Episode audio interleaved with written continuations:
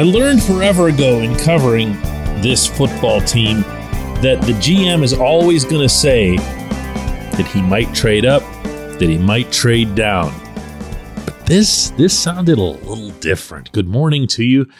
Good Wednesday morning. I'm Dejan Kovacevic of DK Pittsburgh Sports, and this is Daily Shot of Steelers. It comes your way bright and early every weekday if you're into hockey and or baseball. I also offer daily shots of Penguins and Pirates where you found this. It was Omar Khan's turn yesterday in Phoenix at the NFL's annual meeting to, well, meet with reporters. And it was the first time Omar, like Mike Tomlin, like others, had communicated really with the outside world in a while. There were a lot of interesting points that he brought up, probably more than what we were all used to getting from Kevin Colbert, especially toward the end when he would just rely on the same phraseology to express the same concepts again and again. The amazing part about Kevin, though, was that every time he would do it, every year he would do it, he would say it in a tone as if he had just thought of it, like right on the spot. So, with the new guy at the helm, and with the new guy expressing palpable excitement about this draft, it just had a different feel to it. And I, I found it kind of interesting. Here's the part that I'm referencing, though. Listen to this carefully. This is a, a really good draft. I'm very fortunate. My first draft is really good. Um, so I love the idea of having a lot of picks, but you know, there's not all options are on the table. Obviously, if there's an opportunity to trade up to get a, a player that we think is going to be an impact player and can help us right away, or you know, be a, a good long time time Steeler, we're gonna we're gonna uh, evaluate it. But all options are on the table. Okay, see, it's one thing to say I'm excited about the draft. We're excited about this draft. Again, very much something that you hear from all 32 teams, and you've heard it from the Steelers for years, even when everyone knew the draft class stunk. Fine. But he says, I'm excited to have this draft class in my first year as GM. Well, guess why? He's kind of putting himself on the spot there. He's saying basically, I had better get it done. You know, the onus is on me as the general manager, not Andy Weidl, not any of the scouts, not Mike Tomlin, not anybody. The onus is on me as the GM to make the most of this class. And I feel because of the quality of this class, there's a better chance of that happening than not. I like that. I like that. That's cool. You know what I liked even more? A little bit of brashness there about the move up. He didn't put it in the same words that Kevin used to. He put it in a term that said, and you heard this yourself, if there's a player that we really want, if there's somebody up there and it looks like we have to go get him, we'll go get him. Now, again, you can take that whichever way you want. You can say, oh, come on, man. They say this all the time, whatever else.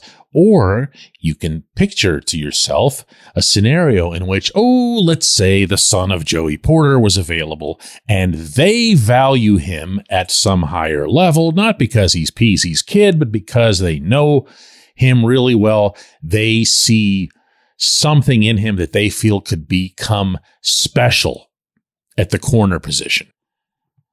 And oh, by the way, they went and signed Patrick Peterson, then told Peterson, as Tomlin acknowledged at these these meetings, that there's a chance that, you know, they could play around with moving him around to some different positions, including safety, as happens to a lot of older corners, and Peterson is 34. What can you expect at Point Park University in downtown Pittsburgh? Respect, Rigor, relevance. That's the Point Park Pledge. You'll be treated with respect while being challenged and supported academically to graduate with career ready, relevant skills. Visit pointpark.edu to learn more. So what happens then? Okay, you know, you get somebody to play corner and you put them under Peterson's wing as part of that secondary. Let's put it this way. What Omar said yesterday, allowed for the feel, I think for the first time since he's been in his position, that, okay, yeah, this is something of a new era here. Uh, just because Tomlin is still the head coach and a bunch of other names are familiar, particularly that of the offensive coordinator, doesn't mean that things aren't different. And now, of course, the real fun comes in watching Omar and everybody else under him, but Omar is very clearly in control, which is something else, by the way, that I had expressed some skepticism about. And now, where's he going to take it? If this draft class is of the quality that he's talking about, and by the way, that's something that's pretty much universal consensus, certainly with uh, a handful of positions. What can he do to put his touch on it? Not to let his ego run wild or whatever else here, but you can tell from listening to him that's it, that it's at least part of his mindset. Remember, I'm going to keep reminding you guys of this at Omar's introductory press conference when I asked him how he was going to overcome the whole I'm the cap guy stigma. And he really didn't like the question. He wants to show everyone that he can GM. This, this is really his first moment. When we come back, J1Q. This segment of Daily Shot is brought to you by our good friends at Mike's Beer Bar. They're located on Federal Street, directly across from PNC Park. Mike has more than 500 beers on tap, including from more than 50 local breweries. Stop in and say hello. Tell Mike we sent you. Mike's Beer Bar.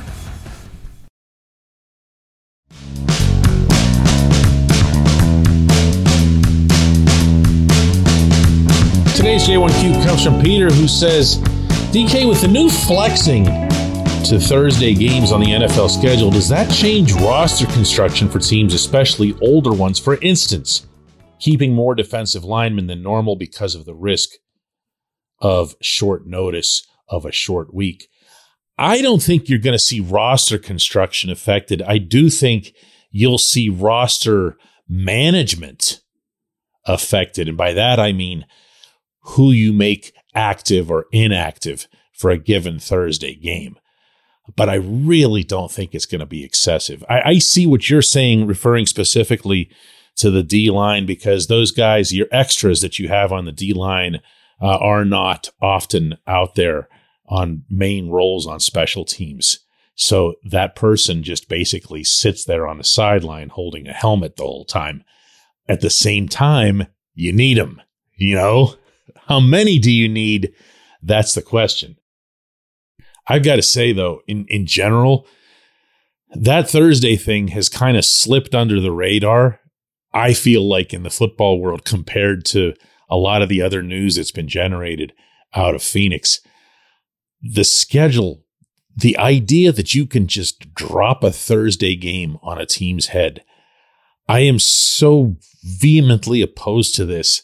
And I say that based not on uh, anything that I'd feel personally, but based on what I've heard from the players over the years. First off, to be very clear, 100 out of 100 members of the NFL Players Association hates the Thursday games. They don't mind the paycheck that comes with having a 17th game, but they hate the Thursday games within that. Why? It's obvious there isn't a recovery period. Anybody who's been to even an ordinary gym in any walk of life will tell you that there's a gymnasium and then there's a recovery area. There's a reason for that. The body needs time to heal from stretching out all that muscle and sinewy tissue, and of course, to heal from the actual injuries that are incurred as well. And it doesn't get it. And as a result, you will see, and this has been data proven, you will see players get hurt on Thursday night in ways that you will not see on any other day of the week. And I just, I just, for what? For what? It's just not that big a deal to have football on a Thursday night. You still after all these years of having it, never hear people say, oh, yeah, who's the Thursday night matchup? maybe that's because for a lot of years those matchups were total dogs because you couldn't get the Thursday night network, even though it was the NFL network, to have any real sway in making sure that they got, I don't know, Chiefs versus Bengals or whatever would pass for a marquee matchup right now. But it still means nothing or very little anyway. And I just, I don't know.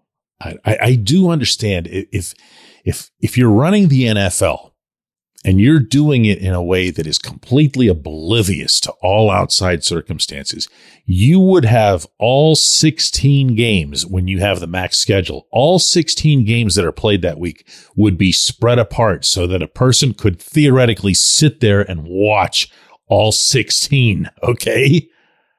But it's not possible and it's not practical. And there are not just travel and everything else considerations to weigh, but the health, you know? Also, how about the fans? You know, 40% of the Steelers season ticket base doesn't live anywhere near Western Pennsylvania. They got to book flights. You know who you are if you're listening to this show. You're probably one of them. How are you going to book a flight to Pittsburgh and then find out, oh, they just flexed the game to a Thursday? Come on. I, I, Anyway, I appreciate the question. I appreciate everybody listening to Daily Shot of Steelers. We'll do another one of these tomorrow.